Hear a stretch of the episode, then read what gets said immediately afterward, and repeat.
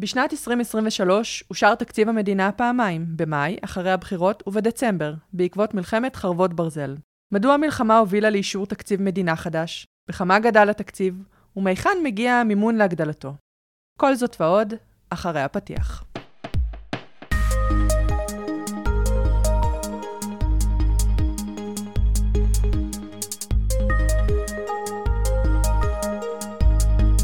שלום וברוכים הבאים למחקר בשלוש קריאות, ההסכת של מרכז המחקר והמידע של הכנסת. אני נטע משה, והיום נדבר על תקציב המדינה בזמן מלחמה. כדי לעשות את זה נמצא איתנו אליעזר שוורץ, ראש צוות במחלקה לפיקוח תקציבי, אצלנו במרכז המחקר והמידע של הכנסת. שלום אליעזר. שלום נטע. המאזינים המתמידים שלנו בוודאי זוכרים אותך מהפרק הקודם, על תקציב המדינה באפריל 2023. ולמי שרוצה רקע על תקציב, אנחנו מאוד מאוד מזמינים אתכם להאזין לפרק הזה. אבל לטובת מי שלא, לפני שנצלול ממש לתוך תקציב בזמן מלחמה, תוכל קצת בקצרה לתאר איך נראה תהליך העבודה הרגיל על תקציב מדינה. טוב, אז באמת, כמו שנטע הזכירה, דיברנו על זה כבר בפודקאסט הקודם, אבל באמת כמה מילים קצרות כדי שנבין על מה אנחנו נדבר בהמשך. אז השלב הראשון שצריך להבין, מה קורה בשגרה באמת.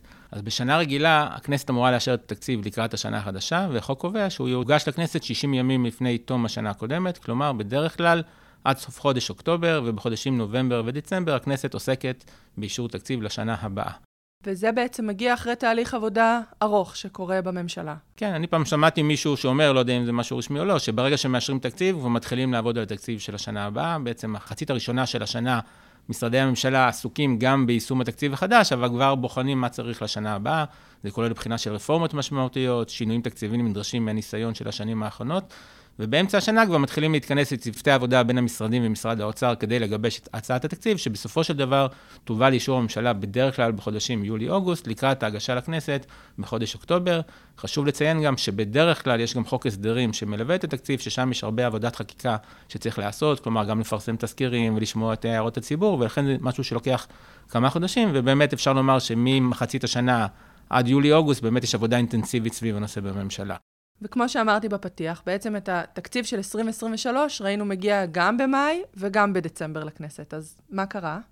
טוב, את התקציב של דצמבר נשאיר כרגע בצד ועוד נתעמק בו בהמשך. לגבי התקציב של מאי, אז החוק באמת קובע שיש חריגה במקרה מסוים. ככל שהממשלה הופלה ומוקמת ממשלה חדשה, או ככל שיש בחירות חדשות, אז החוק קובע שהמועד לספירת הימים לאישור התקציב הוא בעצם מהקמת הממשלה החדשה, וישנם 145 ימים לאשר תקציב לאחר הקמת הממשלה החדשה, מתוכם 60 ימים האחרונים זה ימים שנועדו לדיון בכנסת. ולכן, אם הבחירות יתקיימו בנובמבר 22 והממשלה הוקמה לקראת סוף דצמבר 22, תספרו 145 ימים בניכוי פסח ומועדי ישראל, הגענו בעצם לאמצע סוף חודש מאי, ואז אושר התקציב לשנת 2023.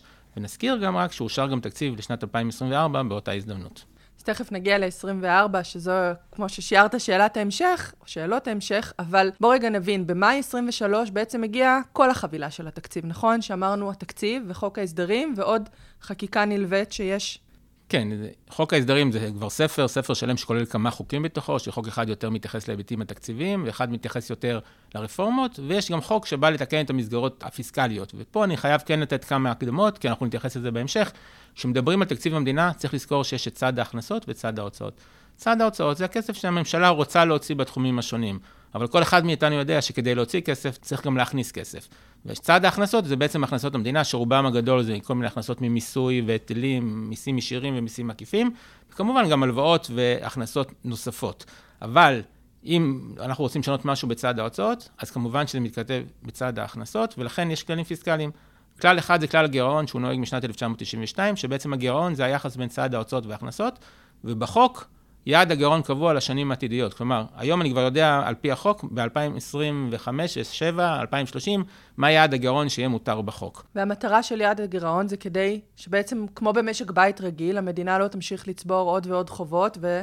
לא יהיה לזה כיסוי. כן, כי כמו שנראה גם בהמשך, אה, ברגע שיש יותר מדי חובות, יש לזה משמעות גם על העתיד. כלומר, אני משעבד חלק מהתקציב העתידי למימון החובות שאני לוקח היום, ולכן רוצים להתכנס למסגרת שהיא סבירה, כמובן שזה גמיש, ואנחנו נראה איך משנים את זה בהתאם לצורך, אבל זה כלל שהוא כבר רץ איתנו הרבה שנים, הוא גם היה די גמיש כשהיה צריך. הכלל השני, שהוא קצת יותר נוקשה, זה כלל חישוב מגבלת ההוצאה. ההנחה היא שאם אני הוצאתי תקציב בשנה מסוימת, אז בשנה לאחר מכן, אני לא יכול להגדיל אותו בצורה בלתי הגיונית. אני חייב להתכתב עם התקציב של השנה הקודמת, כי ההיגיון אומר שיש רצף כלכלי, ולכן יש נוסחה שכמובן לא ניכנס אליה, שגוזרת את הגידול המותר בתקציב משנה לשנה, בהתאם למצב הכלכלי של המשק, וגם פה בעצם, אם בשנה אחת התקציב היה לדוגמה 100, והכלל אומר שמותר לי להגדיל אותו ב-2%, אז בשנה לאחר מכן התקציב יהיה 102. וזה נקודה שמאוד חשוב, כי זה בעצם המפתח לשאלות הבאות בהקשר לתיקון של תקציב בשנת 23. אז באמת חושבת שכשנצלול קצת יותר לנתונים ותיתן דוגמאות, יהיה אפשר יותר להבין את זה, כי הכללים האלה כרגע נשמעים כמו מסגרות, אבל אולי לטובת המאזינים, נחזור להבחנה הזאת שבין הוצאות והכנסות, וכמו במשק בית, אנחנו כל הזמן צריכים לשמור על האיזון הזה, גם כשמנהלים תקציב מדינה של מיליוני אזרחים ומשרדים רבים. ועכשיו אני רוצה להזכיר לך את השאלה ששאלתי קודם, ואמרת שנחזור. אז פה הסברנו מה היה במאי, עם כל הסיפור של חקיקה של תקציב וחוק הסדרים ומגבלות פיסקליות. מה קרה בדצמבר? בעצם דצמבר הגיע אחרי שבעה באוקטובר, וזה אולי נשמע לנו קצת טריוויאלי, שכשיש אירוע ביטחוני מאוד גדול, אז יש הרבה צרכים ופעילות ממשלתית. אבל למה היה צריך חוק חדש? גם פה אני, סליחה שאני כל פעם נותן הקדמות, אבל אנחנו באים אחרי רצף של כמה שנים, שנות קורונה ושנות בחירות, שהיה לזה גם השפעה מאוד גדולה על המערכת של תקציב ואישור התקציב. שנת 22 הייתה בעצם השנה הראשונה שהסתיימה עם תקציב מאושר, וגם בצורה חיובית יחסית, אה, אחרי הרבה שנים רבות שאפילו לא היה גירעון בתקציב, השנה הסתיימה בעודף תקציבי, ואז שגיבשו את התקציב ל-23 ו-24, גיבשו אותו תחת הנחות כלכליות מאוד אה, אופטימיות לגבי מה הצפוי. ויש שיגידו שגם בלי המלחמה, הערכות לקראת 23, ובעיקר לקראת 24, היו שיהיו שינויים לעומת התחזיות שהיו. ולכן גם נערכו קצת לשינויים אפשריים בתקציב, ואז הגיעה המלחמה. עכשיו, כשהמלחמה מגיעה, יש לזה שתי השלכות ישירות. ההשלכה הראשונה זה ההוצאות גדלות בצורה מאוד משמעותית. ניתן כמה דוגמאות בהמשך, אבל רק נזכיר שרק העלויות של הלחימה, ימי הלחימה, תשלומי המילואים, זה מדבר במיליארדי שקלים, ובמקביל פינו עשרות אלפי ומאות אלפי אנשים מבתיהם, ואז צריך לדאוג להם לדיור חלופי בבתי מלון, באכסניות, בדירות. כל זה מומן כמובן מתקציב המדינה, וזה עוד לפני שנכנסנו לפעולות שנועדו לשקם את המשק והמצב הכלכלי, כי ההשלכה השנייה של מלחמה זה פגיעה בפעילות הכלכלית, גם ברמה הפנימית, כי אנשים מתגייסים במילואים, וגם יש השפעה ישירה על סחר החוץ והיבטים כלכליים נוספים. ולכן היה ברור שצריך לעשות שינוי. ופה נשאלה השאלה. איך אפשר בעצם להגדיל את התקציב בהתאם לצרכים החדשים, ביחס למסגרת שכבר נקבעה בחוק. אז כמו שציינו, התקציב מראש נבנה ביחס לתקציב של שנה שעברה, עם גידול די מינורי בהתאם לכלל הפיסקלי. והיה ברור שבתוך המקורות הפנימיים של התקציב לא נוכל לממן את הצרכים של המלחמה מבלי לחתוך בשירותים אחרים בצורה דרסטית. אם בעבר במבצעים ביטחוניים שהיו מאוד תחומים בזמן, וגם בעיקר ההוצאות היו הוצאות ביטחוניות ופחות הוצאות אזרחיות, ידעו לעשות שינוי סדרי עדיפויות במסגרת תקציבים קיימים, ואת ההגדלות להשאיר לשנים שלאחר מכן, אז במקרה הספציפי הזה, תוספת של כ-27 מיליארד שקלים ביחס לתקציב של 484 מיליארד שקלים, כלומר כמעט 5.7 אחוז מהתקציב, זה כבר משהו שהבינו שמדובר בסדר גודל אחר. ולכן בעצם החליטו לחוקק חוק חדש, חוק היסוד בעצם גם מגדיר את זה, הוא אומר שבמקרים מסוימים אפשר להגיש הצעת חוק תקציב נוספת באותה שנה. כלומר, לא מדובר באיזה המצאה חדשה. אני אישית לא זוכר מקרה כזה, אני מלווה את אה, דיוני התקציב קרוב ל-20 שנה, לא נתקלתי במקרה כזה, יכול להיות שזה היה בעבר, אבל גם אם כן, מדובר בצעד מאוד חריג. אז כולנו בעצם זוכרים, אולי לא זוכרים אירועים ביטחוניים בסדר גודל כזה, אבל בוא נשאל על אירוע אזרחי שהיה פה לא ממש מזמן. הקורונה, זה גם היה אירוע כלכלי מאוד גדול, נכון? והוא גם נפרס על פני תקופה יחסית ארוכה. אז איך שם התמודדו עם צרכים תקציביים מאוד גדולים, ואני חושבת שגם בעשרות מיליארדים. אז אה, למי שהספיק לשכוח, הקורונה פרצה לחיינו בתחילת שנת 2020, ולמי שעוד יותר הספיק לשכוח, היה מדובר אז בתקופה שתקציב המדינה לא אושר לשנת 2020, בעקבות רצף הבחיר, מערכות הבחירות שהתקיימו הקושי להקים ממשלה שתוכל לאשר תקציב, בעצם לא אישרו תקציב לשנת 2020, וזאת השנה היחידה שאני זוכר, וגם ממה שידוע לי מאז קום המדינה, שלא אושר תקציב לשנה כלשהו. החוק קובע שבהיעדר תקציב, המדינה מתנהלת לפי תקציב המשכי, שזה בעצם התקציב של השנה הקודמת בהתאמות מסוימות. ופה בעצם, כשהקורונה פרצה לחיינו, אז לא הייתה התלבטות אם לאשר תקציב חדש או לא, כי לא היה תקציב. אז בעצם לקחו את התקציב ההמשכי, התנהלו לפיו. אבל במקביל פשוט בנו מערכת של קופסאות, שזה בעצם תקציב חיצוני שנועד לקורונה. גם התקציב ההמשכי וגם הקופסאות עודכנו במהלך השנה מספר פעמים בהתאם לצורך שנבע מהגידול בעלויות, כי בתחילת הקורונה חשבו שזה משהו קצר יחסית, ואז הגיע הגל השני, ואז כבר עברנו לגלים הבאים, ולכן ההתמודדות הייתה קצת שונה מהפעם. אני מודה שאני שאלתי את עצמי מה היה קורה אם היה תקציב מאושר בשנת 2020, איך היו מתמודדים עם הקורונה, ואחרי שראיתי מה קרה ב-2023, אני מניח שזה מה שהיו עושים גם אז. היו כנראה מביאים תקציב נוסף במהלך השנה כדי לממן את העלויות. הקופסאות קיימות, הן גם היו קיימות באירועים ביטחוניים קודמים, אבל בדרך כלל הקופסאות היו בשנים שלאחר מכן, כי ברגע שהרוב העלויות הן עלויות ביטחוניות, אז העלות של הצטיידות זה משהו שאפשר לפרוס גם לשנים הבאות, ולכן אתה יכול לקבוע את הקופסה בשנה הבאה. פה יש גם את ההיקף של גיוס המילואים, שהוא הגדול ביותר בתולדות המדינה, שזה תשלומים ישירים שצריך לשלם בכל חודש, וגם אם היה מדובר רק בחודשיים, עלויות מאוד כבדות, והפינוי שהוא היה מיידי, אף פעם לא נעשה פינוי בהיקף כל כך גדול של אוכלוסייה אזרחית בישראל לתקופה כל כך ארוכה, אלו הצעות שהיה צריך לממן כבר בתקציב השנה הנוכחית, ולכן היה חייב לתת, היינו חייבים למצוא פתרון במסגרת תקציב ל-23, שהוביל אותנו בסוף לאישור תקציב חדש. אז אם אני מבינה אותך, בעצם סדרי הגודל פה, לפחות בהשוואה לשנים האחרונות, היו גדולים, גם כלכלית, אבל גם מבחינת אה, אירועים ביטחוניים, גם הוצאות אזרחיות, גם מספר אזרחים שזה נוגע, ו... והיה צריך לעשות פה סדר כולל. זה מביא אותנו לדצמבר. איך זה יתנהל בכנסת בדצמבר? זאת אומרת, חוקקו חוק חדש, אבל איך נראתה העבודה פה? אז אם בדרך כלל אמרנו שיש כחודשיים לדיוני תקציב בכנסת, הפעם הכל נעשה תוך עשרה ימים. התאריך המופיע על הצעת החוק הוא הרביעי בדצמבר, והתקציב אושר למיטב זיכרוני ב-14 בדצמבר. כלומר... שזה קצר. זה קצר מאוד. אה, החוק עצמו נראה אותו דבר, זה חוברת עם פירוט של אה, תקציבים ברמות השונות של התקציב, אבל דבר ראשון, לא היה חוק הסדרים שליווה את התקציב. גם הדיונים בוועדת כספים היו קצרים יחסית, אם בדרך כלל מגיעים אה, מספר שרים להציג את אה, תקציבי משרדם ולשמוע את חברי הכנסת. הפעם, למעט שר האוצר, לא הגיעו שרים נוספים, והדיון היה מאוד ממוקד, וגם נציין שבאווירת המלחמה, הפעילות של הכנסת שונה באופן כללי, אז אם בדרך כלל אה, בתקופת המלחמה כל החקיקה היא בהסכמה, אז דווקא פה הקואליציה לא הגיעה להסכמות עם האופוזיציה, והיה כן דיון מרתוני בתקציב המדינה, ועדיין הוא היה קצר מהרגיל לעומת שנים קודמות, ועדיין היו כרגיל הסתייגויות, וועדת כספים הייתה צריכה לדון, ובסופו של דבר הוא אושר, כמו כל חוק, בשלוש קריאות. בואו רגע נדבר על מספרים, כדי בכל זאת להבין את סדרי הגודל שאנחנו מדברים עליהם. תקציב המדינה החדש שאושר, המעודכן נקרא לו, שאושר בדצמבר 23, על כמה אנחנו עומדים? מה התקציב? אם אני מסתכל על תקציב נטו, בעצם שזה התקציב שיוצא מקופת המדינה, אז מדובר על 636 אה, מיליארדי ש"ח, לעומת תקציב המקורי ממאי, שעמד על 610 מיליארדי ש"ח, כלומר תוספת של 26 מיליארדי ש"ח. חשוב לציין שהתקציב הזה גם כולל את תשלום החזר החובות של המדינה, ואם מסתכלים בעצם על התקציב, מה שמכונה התקציב לחישוב מגבלת ההוצאה, אז התקציב המקורי היה 484 מיליארד ש"ח, ותוסיפו לזה את ה-26 מיליארד ש"ח.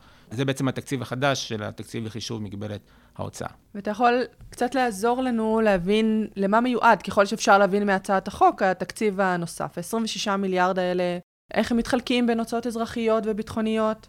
אז uh, החוק עצמו לא אומר, uh, אין מספר תוספת של ככה וככה לסעיף. בעצם צריך לקחת את הסעיפים הקודמים שהיו לנו ולהשוות אותם לסעיפים החדשים, ואז בעצם אנחנו מגיעים לסכומים. אז אם אני זוכר נכון, התוספת uh, לתקציב הביטחון עומדת על כ-17 מיליארד ש"ח, שמדובר בעיקר במימון הוצאות המלחמה, והתשלום לתקבולי המילואים. והתוספות האזרחיות, אז גם תקציב משרד התיירות, שבשוטף הוא תקציב מאוד קטן, קיבל תוספת של 6 מיליארד ש"ח.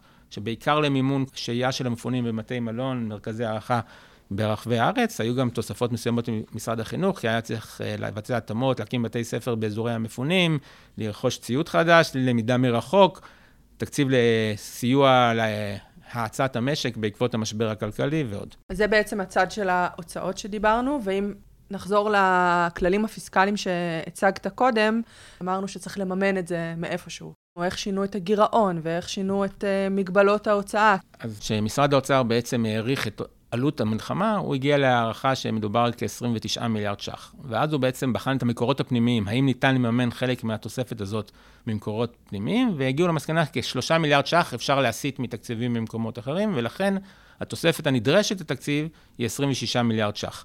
להסיט זה אומר תקציב שיועד לפעילות מסוימת, ועכשיו, גם אנחנו בסוף השנה, אז מבינים שאולי לא הכל בוצע, או שהצרכים השתנו, אפשר להעביר. כן, אז מי מכם שעוקבים באדיקות אחר דיוני ועדת הכספים במשך כל השנה, יכול לשים לב שבדרך כלל בימי שלישי יש ישיבות של שינויים בתקציב. משרד האוצר או משרדי הממשלה מגיעים לוועדת כספים ומבקשים לבצע שינויים בתקציב. הרציונל של שינויים זה שמה שאושר בתחילת שנה לא תמיד נכון, ועדיין, בדרך כלל זה מתכתב בתוך המסגרת התקציבית שנקבעה, לא צריך לפרוץ אותה, ויש צורך שינויים, אז המנגנון בחוק זה שצריך להגיע לוועדת כספים לאשר את השינויים. כי הכנסת היא המפקחת, כי היא הכנסת- אישרה את התקציב. ו- כן, אז אם כבר פתחת את זה, אז למרות שבעצם מדובר בתיקון חוק, לא צריך לעשות כל תיקון כזה בשלוש קריאות, כי החוק קובע שיש פה מנגנון מאוד מיוחד, שמספיק אישור של ועדת כספים לאשר בעצם שינוי בחוק. אז אם, אם היינו מגיעים למסקנה שמספיק לממן את התוספת ממקורות פנימיים, לא היינו בכלל באירוע של תקציב חדש, היו מגיעים לוועדת כספים, כמו באירועים קודמים, מגישים הצעות או להפחתות רוחביות או להעברות והסטות ממשרדים מסוימים לאחרים, וזה היה נגמר כאן. ברגע שהחליטו להגיש תקציב, אז בעצם עשו הקפאה בדיוני ועדת כספים, והחליטו שאת כל השינויים שתכננו לעשות דרך ועדת כספים, בעצם יטמיעו בהצעת התקציב החדשה, ולכן הצעת התקציב החדשה כוללת גם את התוספות בגין המלחמה, וגם שינויים שתוכננו בשוטף בתקציב, וטרם הגיעו לאישור של ועדת הכספים. ולכן, בסופו של דבר, אם אנחנו משווים את זה לשנה רגילה, אז חסכנו פה כמה דיונים של ועדת כספים בשינויים בתקציב, אבל קיבלנו בתמורה כמה דיונים על חוק תקציב חדש. אם אני חוזר עכשיו למה ששאלת על הכללים הפיסקליים, איך הם עמדו בשנה הזאת, אז אחרי שראינו ששלושה מיליארד מומנו ממקורות פנימיים, אז היינו בעצם צריכים לממן את ה-26 הנוספים ממקור נוסף. פה בעצם מה שקרה השנה זה הגירעון פשוט גודל. אם אנחנו הנחנו שיהיה גירעון של 0.9% מהתוצר הלאומי בחודש מאי שאושר התקציב, אז יעד הגירעון עכשיו בעצם עודכן ל-3.7, וההפרש בין 0.9 ל-3.7 בעצם מכסה את התוספת התקציבית. עכשיו, כן, זה לא כסף שצומח מהעצים, והכסף הזה הוא לקחת הלוואות נוספות מגופים שונים בארץ ומחוצה לה, ואז בעתיד גם נצטרך לשלם חזרה את החובות בתוספת תשלומי הריבית. חשוב לציין שתשלומי הריבית נכללים בתקציב השוטף, ולכן ככל שיהיו יותר חובות, הריבית תהיה גבוהה יותר, בעתיד יהיה פחות כסף לתקציבים אחרים, כי נצטרך לממן יותר ריביות. ככל שמדובר באירוע ממוקד, מכונס לשנה או שנתיים, אז הכלכלה הישראלית יודעת להתמודד עם זה, וגם אחרי הקורונה, כשהחוב שלנו גדל בצורה משמעותית, התכנסנו חזרה מאוד מהר, גם ליחס חוב תוצר סבירים מאוד ואפילו טובים, וגם כמו שראינו, אפילו שנת 2022 הסתיימה בעודף תקציבי ולא בגירעון, ולכן, אם נסתכל על העבר, נקווה שיש מקום לאופטימיות בעתיד, אבל בכל מקרה, בשנה הקרובה, גם 23 וגם השנה הבאה, שנת 24 בעצם, אנחנו כנראה נגדיל את הגירעון בצורה משמעותית לעומת מה שתכננו, וזה משהו שמותר, גם במשקי בית לפעמים, אם נקלעים לסיטואציה מסוימת שהכנסות נפגעו, שרוצים הוצאות מיוחדות לאיזה אירוע משפחתי חשוב, אז בכמה חודשים מגדילים קצת את האוברדרפט המשפחתי, אבל כל עוד הוא ממוקד ויודעים שהוא לא ילך ויתבדר לעתיד, אז אפשר להרשות לעצמנו מדי שנה. והחלופה הייתה פשוט לחתוך בתקציבים של משרדים אחרים, מה שהיה יכול לגרום לשיתוק ופגיעה עוד יותר גדולה בכלכלה, ולכן זה איזון בין כל התרחישים האפשריים. אז אמרנו שחלופות היו יכולות להיות או לפגוע במשרדים, או בעצם, כמו שראינו פה, להגדיל גירעון ביודעין, אה, תוך מחשבה שבשנים הבאות אה, נוכל אה, למתן את הפגיעות האלה. בכל זאת, גם בדיוני ועדת הכספים וגם בשיח התקשורתי וציבורי, יש איזה מושג ששמענו לא מעט, והוא כספים קואליציוניים. אנחנו לא ניכנס לזה ברמה הפוליטית, אבל ברמה הטכנית, למה זה מקור אולי אפשרי, או למה העלו אותו כמקור אפשרי לתקציבים? אז כמובן, בלי להיכנס להיבטים הפוליטיים, אז אפשר לתת שתי תשובות. התשובה הראשונה היא תשובה, נקרא לזה פורמלית, כל מה שלא נכלל בבסיס התקציב, אז יש שיראו בו שומנים ותוספות, ולכן אם צריך לחתוך משהו, זה הדבר הראשון שצריך לחתוך. אבל יש שיטענו שחלק מהכספים המועברים כיום במסגרת קואליציוניות, וגם אם לא במסגרת קואליציוניות, אלא שהממשלה מחליטה עליהם, ולא נכללים בבסיס התקציב, זה מסיבות טקטיות או פוליטיות של לשמר כל מיני מנגנונים ישנים, ולא בהכרח מסיבות מהותיות. ולכן, יש חלק ניכר, לא, לא בדקנו, ואני לא יכול להגיד רוב או מיעוט, מתקציב שמכונה קואליציוני, שיכול להיות שכולם יסכימו שהוא צריך להיות בסיס תקציב, וכרגע הוא לא מתוקצב. ולכן, גם אם יחליטו להפחית כספים קואליציוניים, מדובר בעיקר בתוספות, שזה הסוג השני שרציתי להזכיר, שבמסגרת הקמת ממשלה וחתימת הסכמים קואליציוניים ממפלגות שונות, כן מתעדפים הוצאות שחשובות יותר למפלגות שונות. זה קורה בכל המגזרים, כל ממשלה שתקום מכל צד של הקשת הפוליטית, תמיד תתעדף סדרי עדיפויות משלה. ולכן כשמתכנסים לשעת מלחמה, שעת חירום כלכלית, אז מטבע הדברים, גם בקואליציה וגם באופוזיציה אפשר לשמוע קולות שאומרים, יש באמת דברים שהם חשובים לנו והם טובים ויתרמו בעתיד, אבל הם כרגע הם ברמת השומנים והפריבילגיה, ואפשר לדחות את זה לעתיד, ולכן זה נוח לחתוך דווקא שם. אז אם נחבר את השיח הפוליטי והמקצועי, אז לכאורה זה מקור תקציבי נוח. אבל אם נסתכל על המספרים שהיינו צריכים להוסיף, כלומר, יכולנו במקום 3 מיליארד, אולי לממן 5 או 6 מיליארד ממקורות פנימיים, ועדיין הייתה נדרשת תוספת מאוד משמעותית לתקציב. שהיא ול... מעבר להיקף של הכספים הקואליציוניים. כן, ולכן אני לא יודע אם, ההחלטה של הממשלה הייתה שמכיוון שבכל מקרה אנחנו נגיש תקציב חדש, אז למה להתעסק בסוגיה כזאת בוערת, או שבאמת הם בדקו תקציב-תקציב והחליטו שבאמת צריך לשמר אותו. בסופו של דבר, הרוב הגיע מתוספת חיצונית ולא משינוי סדרי עדיפויות פנימיים. תודה, אליעזר, על כל ההסבר. בואו ננסה לעשות איזושהי מחשבה קדימה. אנחנו עכשיו מדברים בינואר 2024. כרגע המלחמה עדיין מתקיימת. אנחנו כבר יודעים מה יהיה עם התקציב של השנה הזאת, של 24? שאלה טובה, מורכבת. אה, אין תשובה פשוטה. אה, כמו שהזכרתי מקודם, עקרונית כבר אושר תקציב לשנת 2024, בחודש מאי 23.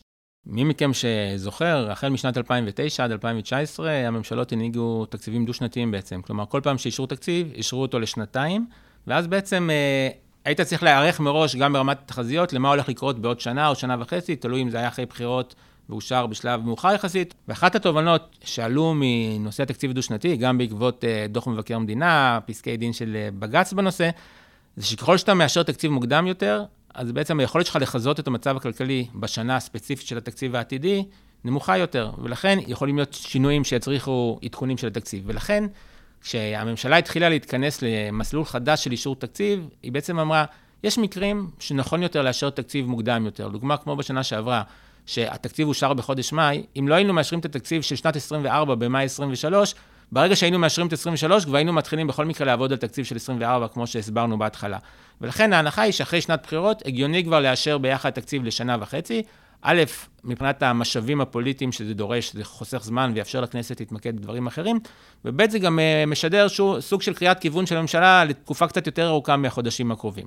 אבל לאור הלקחים מתקופת התקציב הדו-שנתי, נקבע מנגנון בחוק שבעצם אומר שאם התקציב מאושר אה, בתקופה העולה על חצי שנה לפני תום השנה, כלומר, יותר משישה חודשים לפני השנה הבאה, אז צריך להכניס לתקציב מנגנון התאמות, והמשמעות היא שגם יש תקציב שמשוריין ברזרבה של התקציב, שאם יידרשו להשתמש בו בשנה הבאה, יוכלו להשתמש בו כדי לסגור פערים.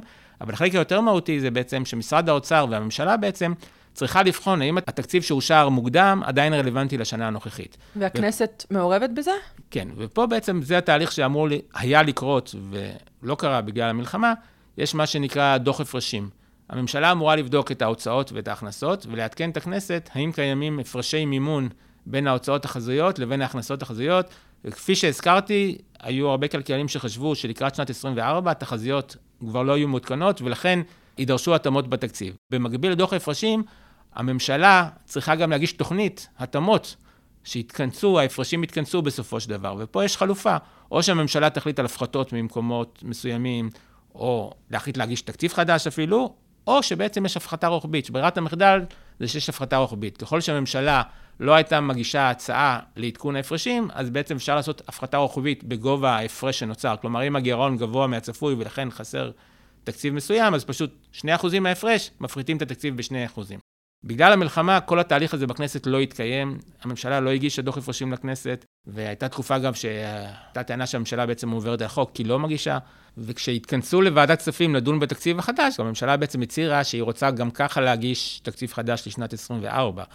ואז תיקנו את מנגנון הדיווח לכנסת וקבעו שבמקרים של אה, משברים אה, פיסקליים משמעותיים, משברים תקציביים משמעותיים, כמו דוגמאות שאנחנו מכירים, מלחמה או קורונה, כל התהליך הזה של מנגנון הדיווח לכנסת וההתאמות הנדרשות, ועדת הכספים יכולה לאשר לממשלה תוספת של 50 ימים. כלומר, אם היה מדובר בתהליך שהיה אמור להסתיים עד סוף השנה הקודמת, עכשיו בעצם הוא מסתיים לקראת סוף חודש פברואר, ועד אז הממשלה צריכה לבצע את ההתאמות.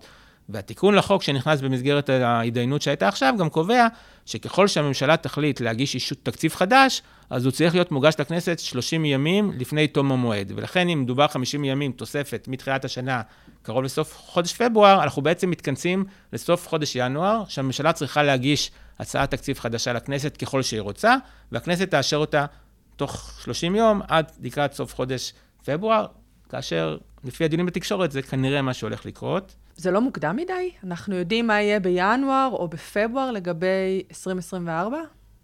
שאלה טובה, אם היינו יודעים מה יקרה עם המלחמה, אז יכול להיות שגם היינו יודעים מה יקרה עם הכלכלה, וכנראה שאנחנו לא יודעים לא מה יקרה במלחמה ואיך זה ישפיע על כלכלה, גם בהיבט הפנימי של כוח האדם הזמין וגם בהיבט הסחר העולמי והשפעה על השקל והריבית ופרמטרים כלכליים נוספים. אז יכול להיות שאם היינו עובדים בסביבה ניטרלית, היינו אומרים, שווה לחכות, כאילו, יש לנו כבר תקציב מאושר ל-24, אנחנו לא בלחץ, בואו נעבוד לפיו, ובהמשך השנה, כשנתכנס למה שקורה, אז אה, נגיש הצעת תקציב נוספת אם צריך. אבל כפי שהזכרתי, ברגע שמנגנון ההתאמות וההתכנסות מופיע בחוק, והיה צריך לדווח לכנסת, והממשלה בעצם, ככל שהיא לא מגישה תקציב חדש, בכל מקרה צריכה לעשות התאמות בתקציב הקיים שכבר אושר, אז המסקנה של הממשלה הייתה, אז בואו כבר נגיש תקציב חדש. אני מניח שהתקציב החדש ייקח בחשבון גם את חוסר הוודאות, ויהיו רזרבות אה, שמורות בצד למקרה שיידרשו בהמשך השנה לתקציבים שלא תכננו מראש בנושאים שונים. ותמיד שמורה לממשלה הזכות להגיע עוד פעם לכנסת, ואז אנחנו באמת אה, אולי נשבור שיא של אישור של שלושה תקציבים לשנה אחת, אבל לא חושב כרגע לפחות שנגיע לשם, ולא נדע, קשה לדעת מה יהיה בעתיד. תודה, אז יש לנו למה לצפות, ואולי אה, נידרש לעוד פודקאסט על אה, תקציב מדינה ל-24. אנחנו מתקרבים לקראת סיום. אמנם מאוד קשה לסכם את הנושא הזה, גם כי הוא מורכב וגם כי הוא, הוא מתרחש, הוא עדיין uh, קורה. אבל uh, קצת ננסה מהניסיון שלך.